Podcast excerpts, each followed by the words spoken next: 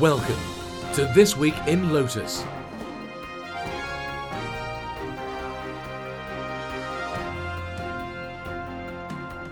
The weekly roundtable discussion of all things social, collaboration, technology, and community. Here's your host, Stuart McIntyre. This week in Lotus, episode 70, recorded on Wednesday, 21st September 2011. What's the link between glaciers and enterprise software? Paul Hobson and Rob Novak join us to discuss enterprise architecture, the role Quickr plays in social business, new products from SNAPPS, the release of Notes and Domino 853, and Rob's urgent appeal for a very critical situation. All this and more on This Week in Lotus. This show is a proud member of the Tech Podcast Network. If it's tech, it's here. You can find this and other tech related podcasts at techpodcast.com.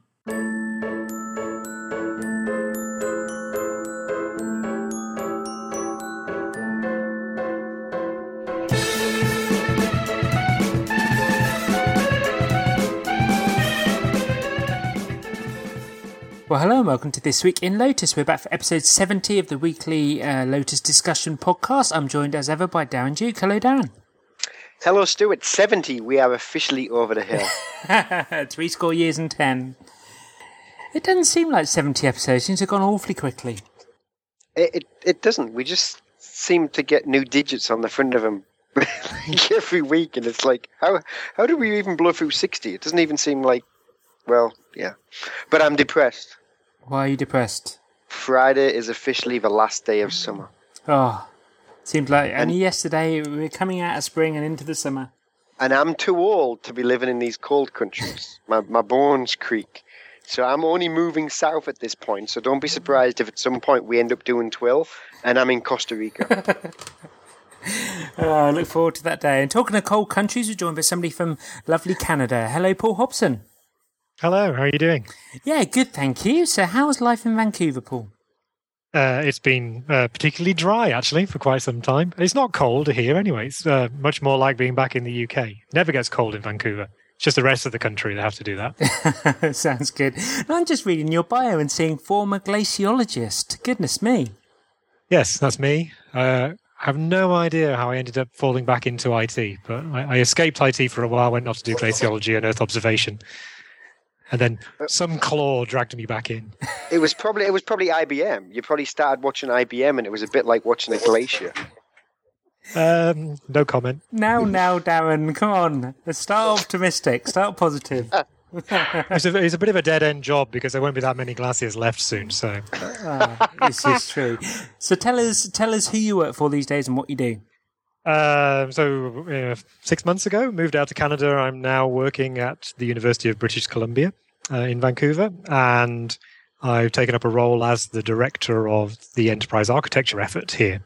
And um, we'll be hearing more about that in a little while. So thanks for joining us today, Paul. Really appreciate it. No problem. And also joined by a man I've termed the godfather of the Lotus community once before. Sorry about that, Rob. We're joined by Rob Novak. How are you? I'm doing okay. How are you? Doing good, Rob. Do, do you want to tell us uh, what company you work for and what you do there? I work for SNAPPS and I am the chief bottle washer. I also founded the company. We just entered our 15th year. Wow, fif- 15 years and going strong. Yes. Well, You'd have been out for murder one by now. yes. well, I wouldn't be drawing a pension like those of you who are 70. This is true. This is true. Great to have you on the call. Thanks for joining us, Rob. Sure, thanks. So after a few weeks of uh, of doing live this week in Lotuses and, and various other sort of slightly strange ones, we're going to get back to a, a fairly normal episode this week. We've got some really good stuff to cover, so we're, we're just going to work through our list of topics as we ever do, and, and guys jump in as and when you can. So Paul, let's kick off with you. Um, so you worked previously for, for Cardiff University, who many people on this or who listen to this podcast will know is a fairly big IBM customer, now a fairly major Canadian uni. Um, do you want to give us sort of a, a feel for how you see the social collaboration landscape? Um, you know, you've been involved with Lotus in the past. You know, what's going on where you are and what are you seeing people doing? Um, yeah, so obviously, having moved from Cardiff from a major IBM shop to uh, Canada, locally, I'd say UBC have spent quite a number of years working with um, all sorts of different pieces of open source software. Uh, very highly federated setup in terms of IT at this university. So it's been small pockets of um, progress rather than being a coordinated effort up to a point. Um, I think probably a couple of years ago, still using open source, they made a much more positive move into uh, consolidating some of that work. Uh, and since the new CIO joined a couple of years ago, there's been uh, more of a move to standardize the sort of core applications and um, messaging software around Microsoft. So that's the sort of current landscape that we have right now. Um, we still have the situation where what we have on campus people use to a degree, but actually a lot of the action is taking place outside of campus. Uh, so it's you know systems that are avail- available externally. Certainly for the students, that uh, means Facebook, uh, probably more than anything else. Uh, and some faculty have been trying to use external systems, but the complicating factor for us is actually the local um, geopolitics. So, local law in BC at the province level means that we have a really tough time using systems that are hosted outside of BC, uh, to the point that actually it's more complicated than even being back in Europe. So, for uh, collaboration platforms, if they're hosted and if back in Europe, we had the issue of it. Oh, well, if it's hosted in the States, then that's problematic for us in terms of shipping data over there. Uh, that's completely off the cards for us here. We cannot ship data over the border to the US. Um, I'm, I'm surprised Microsoft. I'm surprised Microsoft didn't offer to move the entire campus to Redmond and just fix that problem. well, you know, uh, they, they, may just extend their reach up here, and they'll probably just shift the border for Canada. That'd be uh, yeah. I mean, speaking as a European, it, it, I kind of see you know, the USA and Canada as being very tightly linked and, you know, and, and close and, and sharing stuff between them. So there, there really is a regulation you can't put stuff over the border.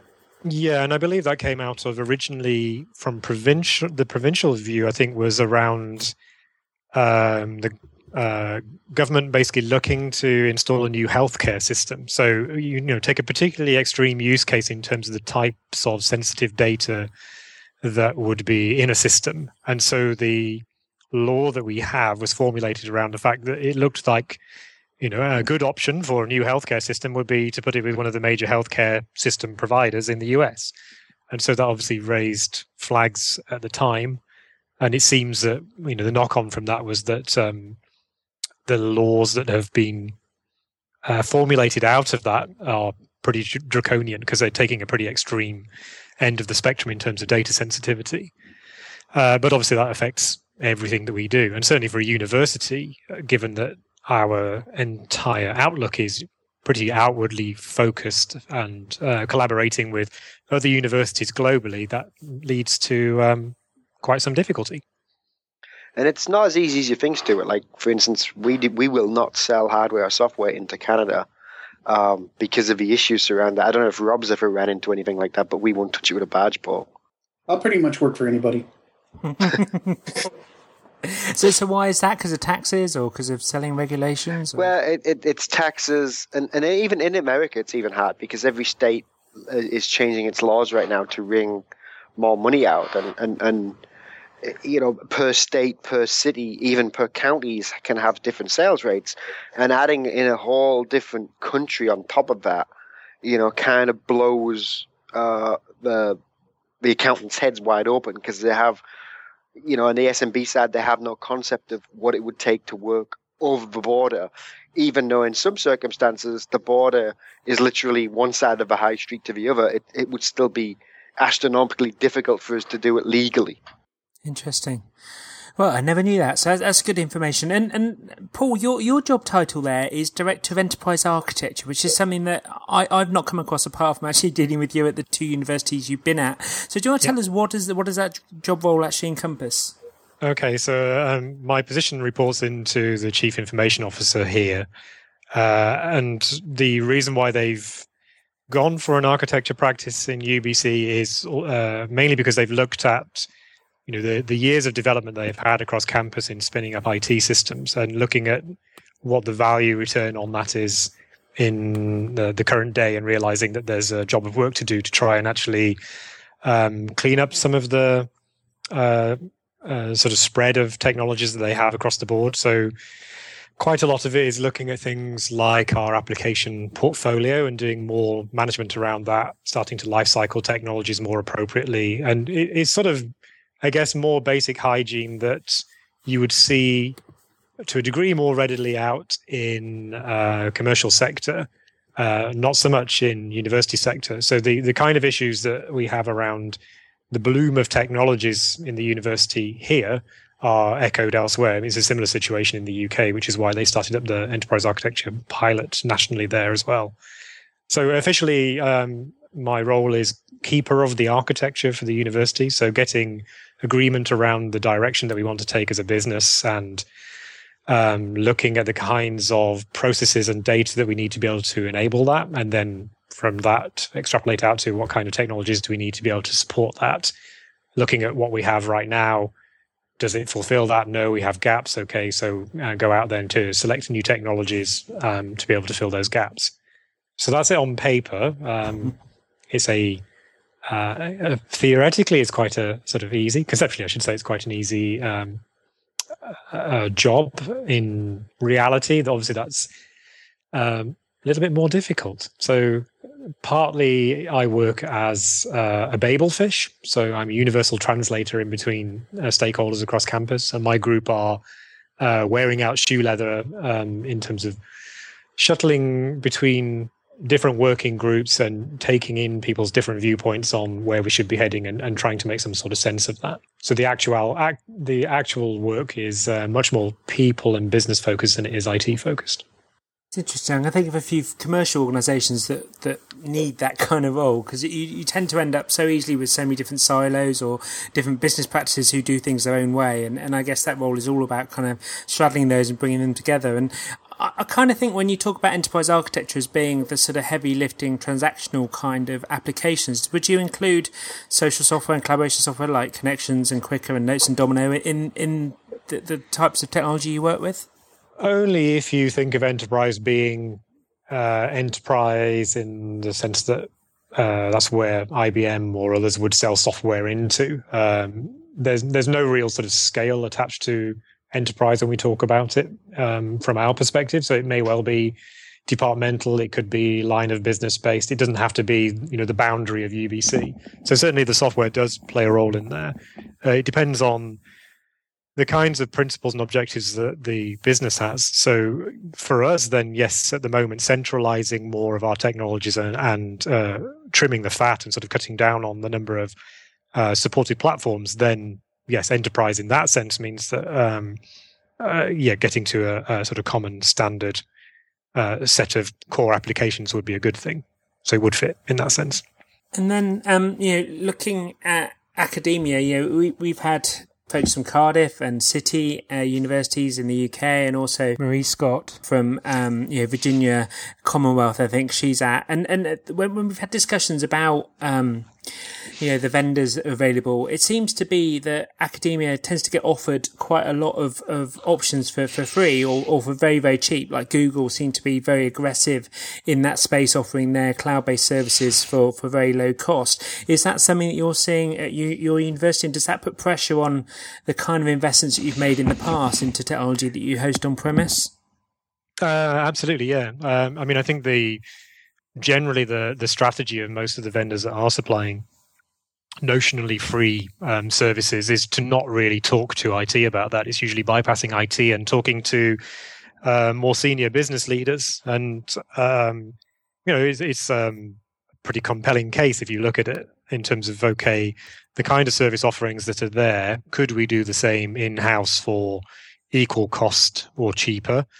Uh, you know, very good universities, yes, they could probably do that. But then, from a business perspective, you look at it as a value add. You know, could could you add the same value for the same cost internally, uh, or could you use your resource internally to add better value somewhere else? And that's really where the conversation is starting to head towards.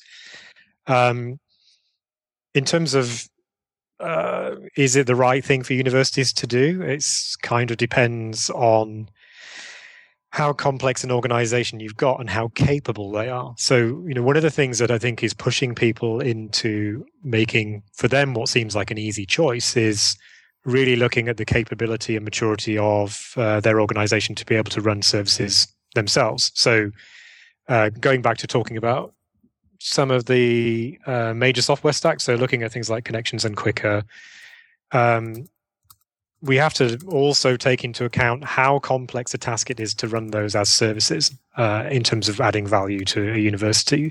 Uh, quite a lot of the time, if you've got staff who have been at universities for a good length of time, if they're uh, you know graying in terms of their career, actually having them have the requisite skills to be able to run this software is likely not to happen. So it requires an awful lot of investment in terms of retraining or looking at a different model in terms of how to service those technologies.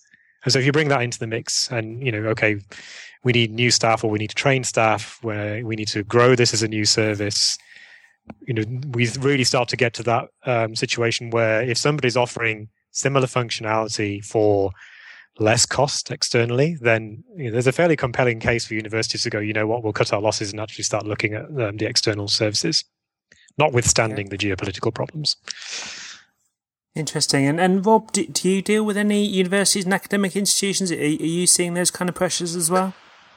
I have. Um, you know, of course, I have friends who work at universities, and as well, we've had a couple of clients that are universities, and they have basically uh, said the same thing that that cost is king in most of those um, and situations. Uh, in the private university where I did do some work once, there was even that kind of pressure there, even though they were their coffers were quite full. Um, they had the same pressures, the similar pressures, because of the uncertainty of the upcoming semesters and uncertainty of the upcoming years in terms of revenue from the states or revenue from um, from tuition. And certainly in the public universities in North America, Canada, and Europe, then that situation is far worse now than it was six years ago. So you know, there's a a real outcome to the economic downturn that's starting to impact even the the relatively lean capital that was coming into universities. That that's just not there anymore. Right. And in in the U.S., I, I, I guess I could say that in most states, uh, public universities and education uh, in general is supported by uh, property taxes. There are a number of states that do not have property taxes. So I think four or five, but in most states, property taxes support education. Um, in some states where lotteries are legal, that also supports education. But as you can imagine, um, politicians are uh, quite often pressed to reduce property taxes. And um, whenever they succumb to the will of the people, uh, they end up having to cut somewhere.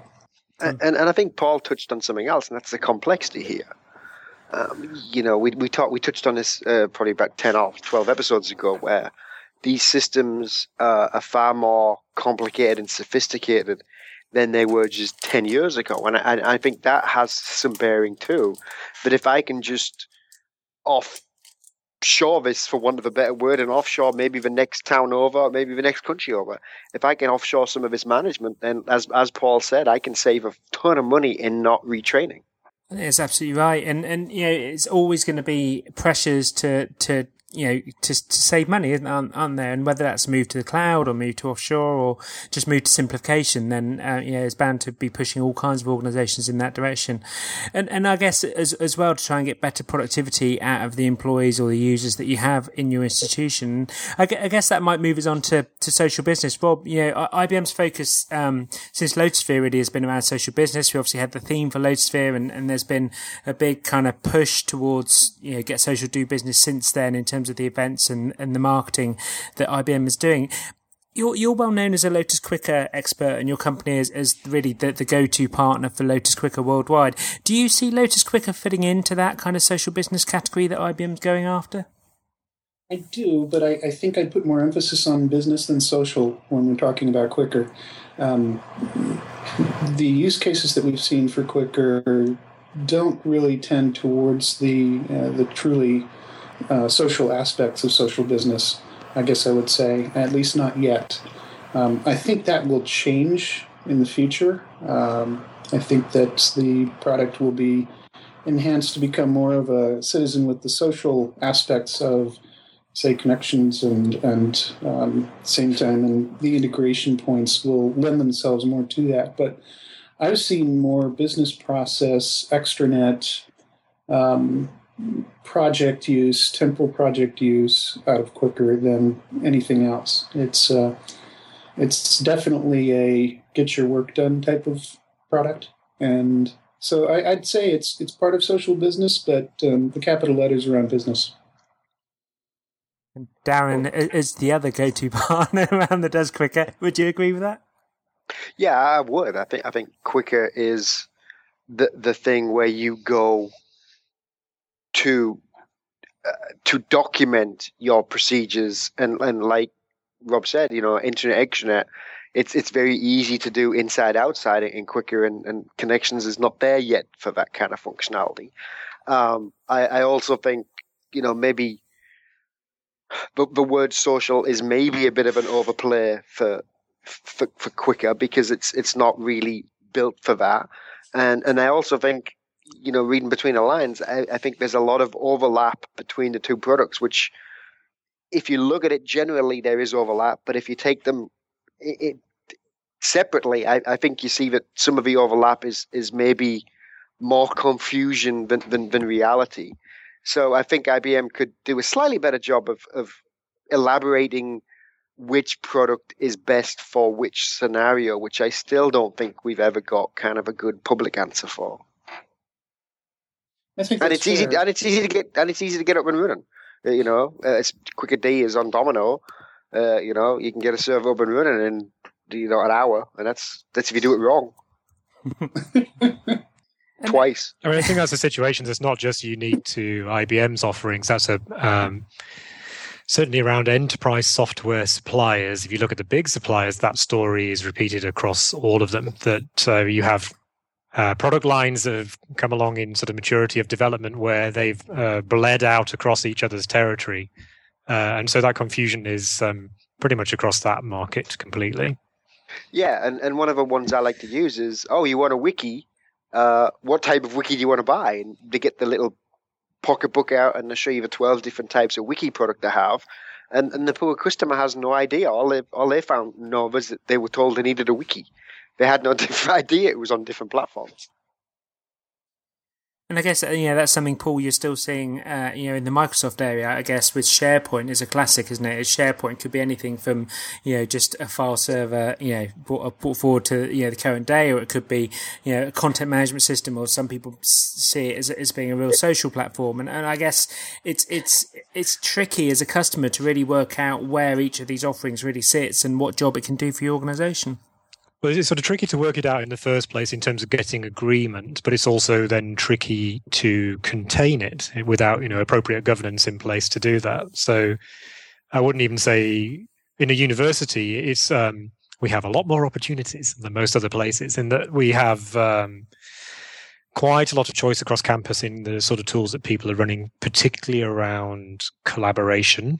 Uh, and so, you know the the which wiki do you want? We we have that in spades because people have enough freedom and enough space and enough knowledge to actually spin up uh, any software that they can get their hands on. And so um, we're in a much more fragmented uh, position in the, in this sector than um, probably most commercial sectors are. But the, the problems are still the same. If you actually try and address that problem and go back to a supplier and say well you know all, all we want to do is solve this problem. This is the problem. Somebody please solve it for me. But if then you get somebody coming back with a software catalog going, well, you know, here you go. Which choice of color do you want in these 15 flavors of wiki that we do? Uh, and it was a typical car salesman that uh, having paid the uh, cost for the car, you then realize that actually you've just paid an extra 15,000 for all the extras that have been hooked on on top. So it's um, not an easy buy from a customer's point of view because uh, as well as sort of choosing the technologies, there's the whole business aspect of actually shifting to a different way of working and having people buy into that and use it effectively. So, you know, the, I guess uh, across the HE sector, there's a lot of examples of where rapid adoption has taken place and then quickly stalled to be replaced by rapid adoption again. So it's you know pretty short cycles.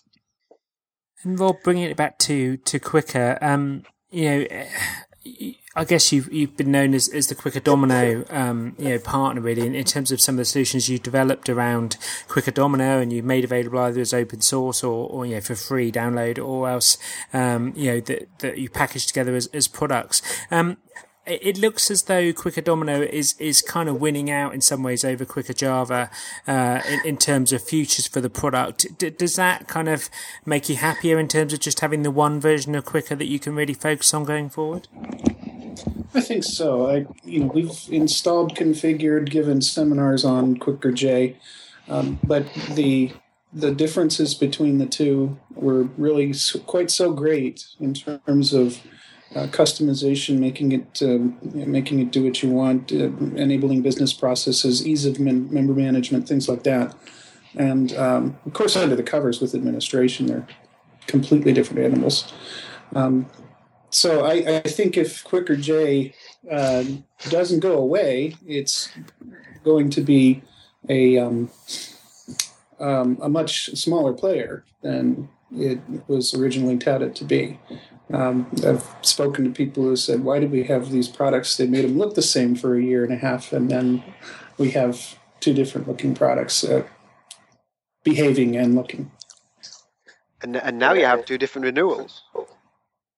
That's that's right, and that's a very good point. With eight five one, they broke them out into two different product names. It's Quickr for Domino and Quickr for WebSphere Portal. So you actually end up going to something like, say, Fix Central to get a fix pack, and you get to choose between the two now. And uh, Rob, in, in, in, those use cases where customers have, have come to you and, and you proposed a Quickr for domino solution to them, you know, maybe one that you've developed yourselves, what, what type of use case is it that, that really makes Quickr the, the winner in that type of scenario? What, what does Quickr do really well? Quickr does, you know, it's it's you see Quickr thrown out there with no management, uh, no governance, and you see it fail. If you see Quickr thrown out with management, governance, and a strategy behind its use for the business part of social business, then we see that as being the, the best ROI. Um, the tendency for Quickr to, to win, and, and, I don't mean competitively, but I mean for it to actually provide a, a real nice solution and ROI, um, is, is in companies that understand how to exploit those capabilities or can find somebody who can help them do it, obviously. Um, build out business processes, use workflow, uh, approvals, uh, get components that make Quickr behave the way you want it to and enable your folks to work um, and get their work done faster. I can give you some concrete examples. I mean, there was a, and one of the big four auditing firms was rolling out new auditing software worldwide, and we wrote a system whereby all of their audit teams of you know five or six people around the world, um, and there were thousands of those, uh, used Quickr places to put in their ideas and suggestions, and those got rolled up into reports. Those got rolled up from seven regions around the world into a single um, report, and then after that, uh, top management could decide what to do in terms of their um, software support for the auditing system. We've we've done crazy things like creating um, creating timesheets to record payroll. I mean, it's it's the nuttiest stuff, but it's got great value. And Paul, you know, looking back to, to the university you were at before, you know, that, that, that university getting great value out of, um, you know, particularly the extranet side to it, you know, because HE, I guess, and, and, maybe you can validate this, is, is very much looking outside at, at, relationships between you know lecturers in one university and, and in another, or with businesses you're doing research with, and that's that's the kind of area where Domino really works well because you can just add in those external users. I mean, are you seeing that kind of need in, in, in the types of technology you're putting together at, at your university now? Yeah, I think it's. Uh, I mean, that's pretty much sector wide. If you're if you're a global research university, um, you you tend to act as more of an umbrella organization. So you're quite loosely coupled internally, um, and your faculty members are much more tightly linked across institutions because they're working on you know specific thematic areas of research. So they tend to work together uh, much more closely than they would work between departments within a university. So that's where you know the sort of federated identity access, uh, and access management um, is particularly strong in the HE sector. So um, certainly for collaboration platforms, that's something to consider. And it was always a you know a, an aim of the work that we did back in Cardiff to make sure that we were able to do that. And Rob, some of those um, solutions you're now turning into packages, which has been really interesting to see. I know you've had a series of blog posts that have gone through some of the, the new offerings. Do you want to talk us through some of those and what they do? Sure. Um, of course, we've we've got the free offerings of Quickr templates for the previous versions, 8.1 and 8.2. Um, some other nice Adobe Air applications and Snap Files, which is um, for the iPhone and iPad um, devices in order to retrieve documents from Quickr and ECM systems. But what we have done is we've taken some of the best assets that we've ever worked with, whether it's for projects or what have you, and have turned them into products that are really high value productivity products. So I'll just go through the list. There's, and you'll notice a trend here. Um, Snap Views, which is uh, basically, you can dynamically surface any kind of view, a view from Quickr, from a folder, from a Domino database, uh, from a relational database if you're using LEI or, or DEX or something like that. And you can surface that right in Quickr. So um, basically getting all your data from anywhere into a Quickr place. Uh, we have a, a trash manager. Um, you note that in Quickr 8.5, there's a new feature called Trash, basically making Quickr behave a lot like a mail client.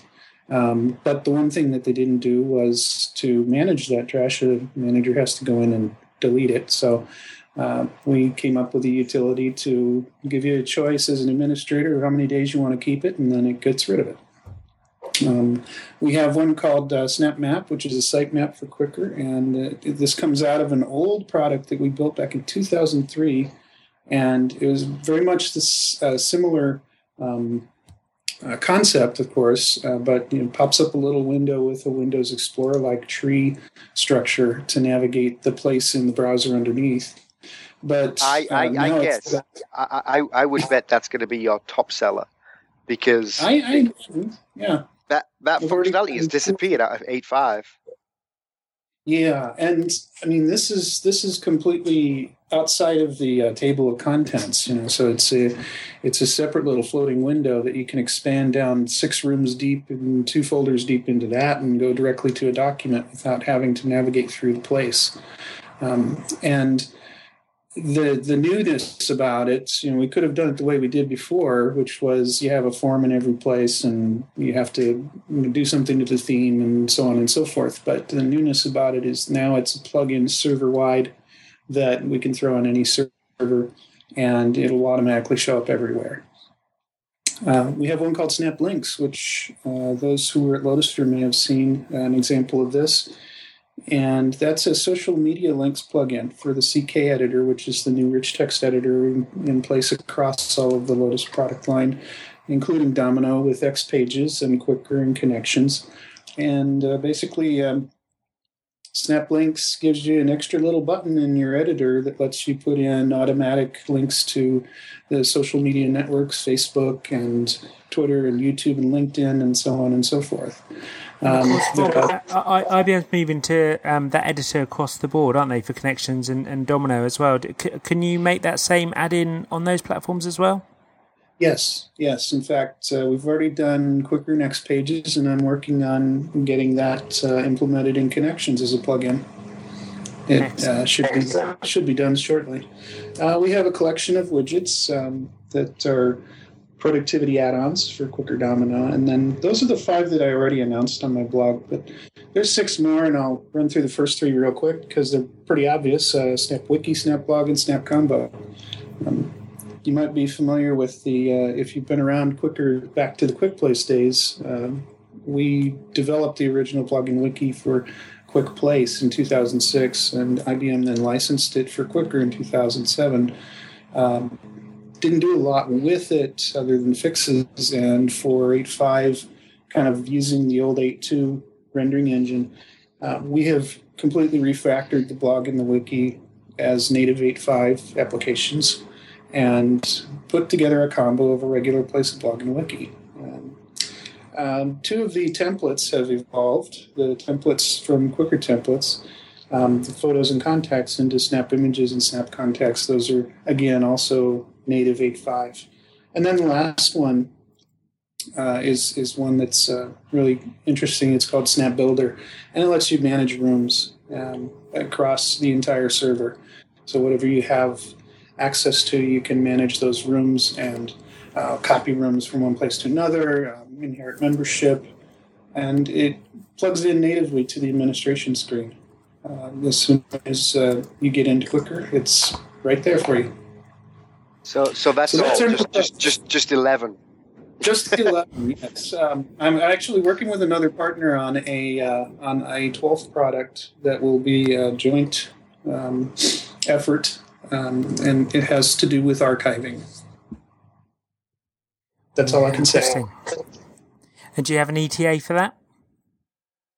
Uh, it's no, not yet. It's being implemented in an um, 98% complete fashion for one client right now, and uh, the last two percent, of course, always takes 80% of the time. So we'll find out soon. It's not called enterprise development for nothing. Yeah, exactly. And Rob, and I'm enjoying the dogs in the background. It's becoming a regular theme on this week in Lotus after last week. So There's no IBMer. There's no IBMer. I, I apologize for that, but my wife and I foster dogs. We- We've had about 40 through our house in the last three years. it's fine. It's fine. Adding to the atmosphere. And um, and Darren, uh, just last thing on Quickr. Um, I, I think a a is it a new fix pack that's coming very soon? Uh, announces kind of a, a move towards ActiveX again. How how do you feel about that? Because a big thing of 8.5 was removing ActiveX from the user experience of Quickr. Do you see that as a as a big deal going back to that again? Well, two two things, three things, maybe five things, but we'll get to that in a second. So, so one is the fix pack. Fix pack eight came out yesterday, so that's live and kicking. Now, the rumor on the street, and maybe Rob has some insider knowledge here that I, I, I'm not privy to because IBM hate me nowadays. Um, and hopefully this isn't under NDA. I don't think it is because I was asked about it by a customer, so it can't be. Um, but if it is, We'll IBM has edit. put, yeah, eh, we'll edit it out. We'll check on this. um, but the the the problem is that ActiveX was actually removed from the new places, and that apparently broke a whole host of applications that people had developed and they couldn't get the stuff in and out. So the rumor was they were going to put ActiveX back in and make it a place option to turn on ActiveX or off, um, as opposed to just yanking it out for all eight five places, which I think has caused at least me. I, I've I've seen some problems when we've done eight two and eight one to eight five conversions where users the only way they know how to get stuff into Quickr is to drag it to the little ActiveX component. Um, so I, I think this is a, a pretty big deal. I think it's a step in the right direction. If they leave it as optional, I think that gives everybody the best flexibility. And unfortunately for IBM, um, you know, they did the right thing. They pulled out ActiveX. I just think if if they'd asked me, I would have said pull out ActiveX. But if you think about it, the, the option should have been give me the option to turn off ActiveX, not necessarily pull it out. And I think that was a mistake. But you know, I'll I'll stand up. I was a design partner. I didn't tell IBM that it was a bad idea. I thought it was a good idea, but in hindsight, it turns out that you know ActiveX was used by some very big, very uh, important customers, and that was a mistake on all of our parts. I think. Well, one of the reasons why ActiveX was um, removed originally, I think, is that the issue that you had to um, basically allow that in your security policies for your desktop users for them to be able to use that ActiveX in IE, and and I guess that outlined particularly in in again HE type environments, you don't tend to have that control over your users' desktops because it it may be a kind of bring your own type um, you know way of policing, uh, particularly student desktops. I imagine where they can use Macs and Linux and and so on. How, how do you control desktops there? I mean, i i is that an issue for you as well? Uh, it is, yeah, and I, I think you know sector-wide increasingly so. In that actually desktop management is going away to some degree. Um, so here we've had a program of work to uh, spin up VDI quite broadly, um, but it again is mainly around the administration side. We, although we offer it to anybody that wants to come along and use it, um, it's a problem that we're seeing more and more. So, you know, beginning of this school year in Canada, people turning up with three devices, all of which are on our, our wireless network, all of which they're using to get at stuff uh, to do their work. Uh, none of those we have any control over whatsoever. So, you know, uh, from a security standpoint, we can partition the network and we can do VPN and things like that, but we have no um, right or control over any of the hardware that people are bringing. Uh, and so, you know, a lot of places are also starting to see that with staff and are putting together the bring your own device policies. But when it comes back to ActiveX, then yeah, that's a that's a, it seems to be a bit of a perennial problem. And I did think it would be going away. I think you know, even from Microsoft's perspective, then uh, shifting more uh, away from having to be reliant upon ActiveX. But uh, evidently not. It's back with us. I think the ties back down specifically to the Office suite is is really what's hurting people as far as actually being able to completely pull the plug on it. and again, I, I want to say I was very vocal in my praise for IBM doing this. So I'm as much to blame on anyone else for screwing it all up. Uh, but the other thing I wanted to touch on was um, I'm not exactly sure if the ActiveX fix is in Fix Pack 8. Uh, that's what I was led to believe, but I haven't seen anything in, in the in the gold documentation to make me think it is. So before you run out and install FixPack 8, thinking it's going to add in back in ActiveX, um, I would issue a PMR with IBM and double check because it at least it's not documented as such right now. Okay, and, and we're coming to the end of our time, so let's wrap up with a, a couple of uh, things to finish. First of all, Ed Brill has blogged that uh, Gnosing Domino 853 is coming very soon, October the 4th. In fact, it's been named as the release date. There's some uh, pretty impressive new stuff in there, not least some changes to licensing, which um, I don't think we've got time to cover today, but I think is, is quite interesting in terms of some of the changes there. That I believe there's a, um, a Lotus User Group webcast coming up. Down, do you know anything about that? That that's going to cover these things? There, there's a couple. Um, there's an invite only one. So if you've got an invite, you're in. um, which I think is on the 27th of September. Um, and then there is a lotususergroup.org one, which I got the other day and is in my email, but um, not in my email, so I can't tell you the exact yeah, date. I've got it here. So it's October the 6th, 12 p.m. Eastern Time. Okay. So, so, that's going to be Ed Brill, Jason Dumont, Pete Janzen, and uh, Jan Kenny running through uh, some of the major changes there. So that's definitely something to be aware of. We'll put a link in the show notes for those that want to attend that one. And th- th- like Stuart said, there's some good uh, potential fixes. You know, it's gold. It's not gold yet, so what I say may not make it in the product. Just to adhere to my agreement that I signed with IBM. Uh, my favorite, obviously, is the moving of the full text indexes out of a Domino data directory. Thank you, IBM. Kudos to you. And the Kudos Award for this week goes to um, IBM for a change. and just to close off, um, Rob, uh, you blogged very interestingly um, a week or so back, didn't you? Uh, in fact, I think you titled it, you know, the most important blog post you've ever written. So, do you want to take through, uh, take us through why that was uh, such an important blog post for you? Yes, of course. Um, many of you out there know Troy Reimer, who's worked for SNAPPS for nine years, and I've known him for 16. He was actually one of my instructors. Um, in fact, two of the guys who worked for me were my original Lotus instructors. And uh, Troy was one of them back in 1995, and uh, he and his family uh, suffered quite a blow early this year in that one of his four children, um, seven year old Matthew Reimer, was diagnosed with a, um, a disease called childhood X linked uh, adrenoleukodystrophy. And they call that XALD for short and for obvious reasons. Um, but it's a it's a very serious condition uh, that many children don't recover from. Um, it only occurs in boys, uh, usually between the ages of five and nine, and um, he has this condition. Uh, he has it in in a very early stage, um, which is very good um, because he's susceptible to some treatments. Um, one of them is called Lorenzo's Oil, uh, which was a movie back in the 90s. Yep. And this treatment is still experimental, believe it or not, uh, 20 years later. And Matthew got admitted to a experimental program um, with, I think, a month to spare before he turned eight, which would have disqualified him.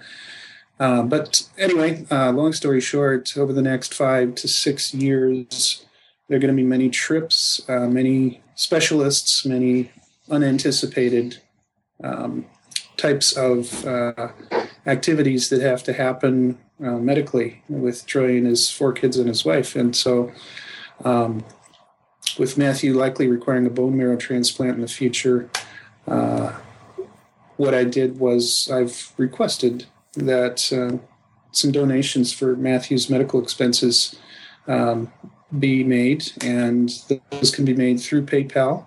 Um, yeah. You can go to my blog. There's a button there, uh, and the button will become permanent on the right very soon. Uh, or if you feel more comfortable doing it yourself, miraclemat at gmail.com is the address to send a donation to. But also, um, Matthew, because he's going to need a bone marrow transplant, he's registered with a bone marrow registry at www.marrow.org. Um, and we encourage all U.S. or Puerto Rico citizens who are in good health and can make a commitment to donate if someone needs it to go ahead and register there. All they do is they send you a little kit, you swab your cheek and send it back. And then you're registered as a bone marrow donor. So, um, with uh, my heartfelt request, uh, I hope that folks out there uh, have the opportunity to visit the blog entry, uh, go uh, to some of the links, um, look at the stories that uh, these these kids have been through, and um, you know, give anything you can. Five dollars, whatever it takes. Absolutely, and you know, many of us will know Troy. Uh, you know, I've certainly met him a number of times at Lotusphere and uh, you know Collaboration University and so on. And you just have to, you know, can't imagine what he must be going through at the moment in his family. And, and wish them all well and encourage everybody to to give what they can and, and to take part. I know in the UK there's a bone marrow registry called the Anthony Nolan Appeal, uh, but again, put links in the show notes for that. And you know, again for other kids that are in the same kind of situation. So, um, so thanks for going through that with us, Rob. That's great. And best wishes to Troy and all the family. So, as usual, we uh, will finish this podcast with a tip from each of our um, guests, which is it could be a site, a feature, just a, a kind of policy or a, way of working that uh, they want to pass on to you, the listener. So, as ever, we'll start with Darren. Do you want to kick us off? A useful one, yes. The sky is blue, the angels are singing, and the orchestra just strums up. Um, so this was from a few months ago, but I've just got around to remembering about it. But I was at a customer site that um, has rolled out Traveler, and their security guys got a bit uh, overly zealous and decided that they wanted a five or six digit passcode on their devices. So if you think about that for a second, if you have an iPhone and you lock your iPhone by yourself, you have the option of putting a four digit code in. So that basically means you need two hands or two thumbs to do your code. One, you got to go find the code, and two, you got to do it. Now, if you also make the alphanumeric, that then pushes further burden onto the poor user.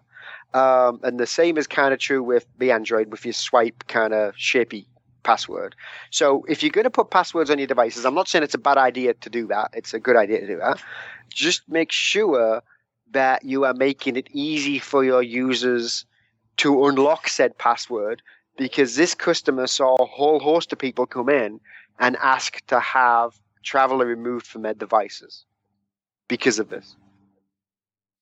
Interesting, and and I imagine you know certainly a number of times I unlock my iPhone. I can I can imagine that if that is a irritating thing to do, it's going to become incredibly irritating just over a few days of having to do it every two minutes. So imagine having to put a letter in to your password on an iPhone. Yeah, and, and, and having to switch between cases and you know yeah, and so on uh-huh. it's, it's, a big deal. So yeah, really yeah. good tip. So, Thank you, Darren. So, so the real tip is make sure it's on the security officer of a CEO's phone first to let them suffer through all of this, and then they'll come back and say, "Let's just go back to a four-digit password." Good stuff. Thanks, Darren and Rob. Do you have a tip for us? I do. I have three. I, uh, my pragmatic tips, of course, are wearing sunscreen and brushing twice daily. But uh, my most cynical tip, I would say, has to be. With, you, uh, you get a brush with sunscreen? What?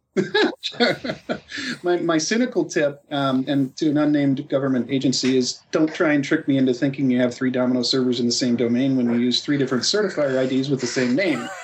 So, um, so question: Did this, this really happen? It took a day and a half to figure it out. uh, but my serious, my serious uh, tip is uh, fix packs. Get fix packs. Um, Darren's wrong. Get the fix packs. Install the fix packs. Um, two days after the rest of the world does. because by then we've heard about it. But uh, I've taken for for our um, our Snap Files uh, product. I've taken, I think I don't know, fifteen or twenty problem reports, and almost every single one of them was they weren't up to the fixed pack that was in the documentation. So, excellent, great tip. Thank you, Rob. Um, Paul, what's your tip for us?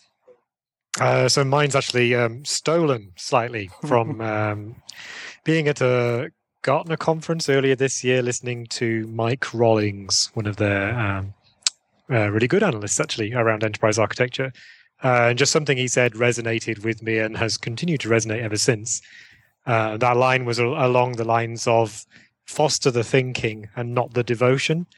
And whilst at the time it was, um, you know, pointedly in the enterprise architecture space, I think it's broadly applicable, particularly in IT, and particularly coming up with uh, solutions to customer problems. That if we're going to uh, actually solve problems for our customers and help change thinking, it'd be a much better thing to do than continuing to devote our time into devotion of just products. And it's always interested me that we call IT changes conversions, which is also what we call changing religions. This is true. Excellent. It gives us all something to think about because I know a lot of us consider ourselves yellow bleeders and that kind of thing. So, um, foster the thinking, not the devotion. Great tip. And Paul, I know you've got a hard finish, got to go very soon. So, do you want to tell us where do people find you? Do you have a Twitter ID, a blog that people can follow? Uh, yeah, well, uh, is probably the best place to find me. Uh, it's about the only place I actually have time to do anything these days. So, uh, Twitter handle is Paul D Hobson. Excellent. And your Twitter avatar is no longer a picture of Yorkshire tea, I notice. Uh, no, that's because I've actually run out of Yorkshire tea. I need to go and buy some more. It so, should be a Canadian yes. goose now. no, no, no. Tea. My, you know, if it's not tea, then it's not worth talking about. Great. Thank you for joining us, Paul. If you need to go, uh, feel free to head off. But thank you so much for joining us.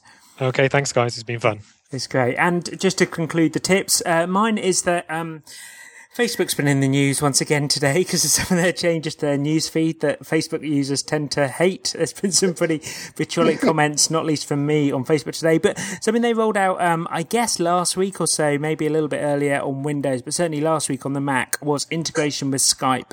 Um, so now your Facebook chat can be integrated with Skype. So when you go into Skype um, now on the Mac, you see a list of your Facebook friends and what kind of status is, and you can talk to them on Skype. Um, the nice thing is you also get your Facebook chat messages come through to your Skype client. I don't know about you, but I would much rather be doing that kind of IM chat in Skype than I would in the Facebook browser. So um, that works really, really well for me. I spend a lot of time in Skype. That that suits my needs. So if, if you're on both Facebook and on Skype, uh, do have a look at where the integration lies and make sure you're running the latest version of the Skype client as well. So that's it for our tips. Um, as ever, we will just quickly go around the table. Paul's already given his details. Darren, where do people find you? blog.darrenduke.net for things pseudo technically related, and Darren Duke, all one word, uh, for my 140 character rants on Twitter. And I won't be commenting on Facebook because I am not on Facebook. And don't I feel like a smug bastard right now? Have you used Google Plus yet? Nope. Goodness me. Ah, oh, Social Sandy will be after you. she has to find me first. I'm only on Twitter, so she hasn't got she hasn't got a lot of avenues to get me. This is true. And Rob, where do people find you? Uh, they can find me blog, Twitter, and LinkedIn at Lotus Rockstar, and Facebook and Skype at Rob Novak, and uh, rnovak at snapps.com with two P's. Excellent. Excellent. will you be will you be becoming ICS rockstar or IBM Social rockstar? no, I'm going to stick to the tree for a while. Excellent. Good to hear it. Until, product until the last product loses the name. Okay, I think you'll be around oh, for a oh, while with that name then. That's that's, that's a good idea. That that'll be a while. We we might actually be really seventy then. yes. Guys, thank you so much for joining us. Rob, Paul, Darren, thank you for being on the podcast this week. So until next week, this was This Week in Lotus. Bye. All opinions expressed during this podcast are those of the participants only and do not necessarily represent those of their employer.